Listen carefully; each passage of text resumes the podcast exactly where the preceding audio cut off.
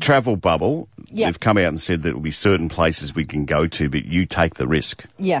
in a way. New Zealand's the first one. Yep. Woohoo! It was finally decided yesterday, and flights will start April 19. And the good thing is, well, maybe it's good, maybe it's bad, that we will not have to quarantine. So first flights without self quarantining in the uh, in the package, which yeah, which is good Hmm. because nothing worse than going on a holiday and having to stay in your hotel room for two weeks before you actually have your holiday.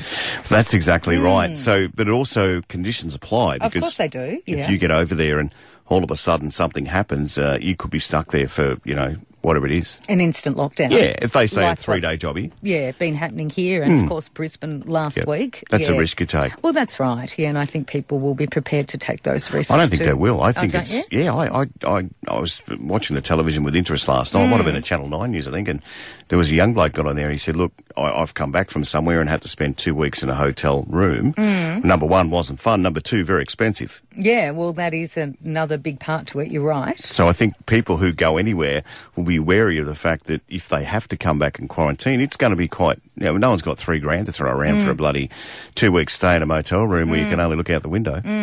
And then, of course, your money on top of that that you've already paid for That's your right, yeah. reserved accommodation. I think a lot of people will do it last minute as opposed Hmm. to plan. I, I know that's the way I'm going to do it. I don't think I'll go What, to what New value Zealand, though would be in that?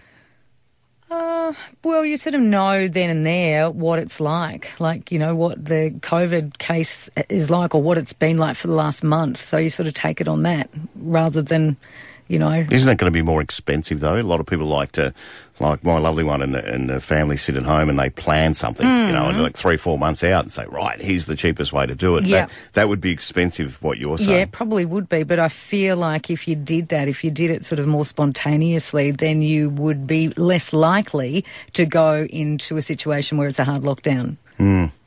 Yeah, fair enough. I, I think it's each to their own. I, Mm. There's a lot of people out there that are like your good self, like to travel, but have kind of pulled the brakes on. Said, well, look, I'll wait.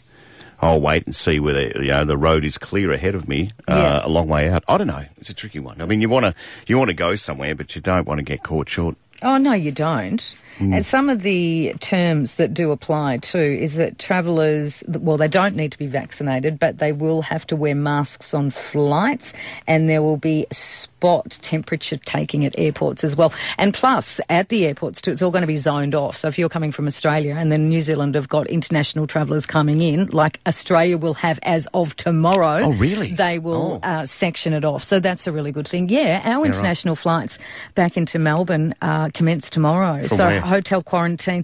Well, I think it's you know your return travellers Ah. or your uh, you know people of importance that have to come over here, and uh, hotel quarantine. That means that will uh, be recommencing tomorrow as well. And I do worry about that.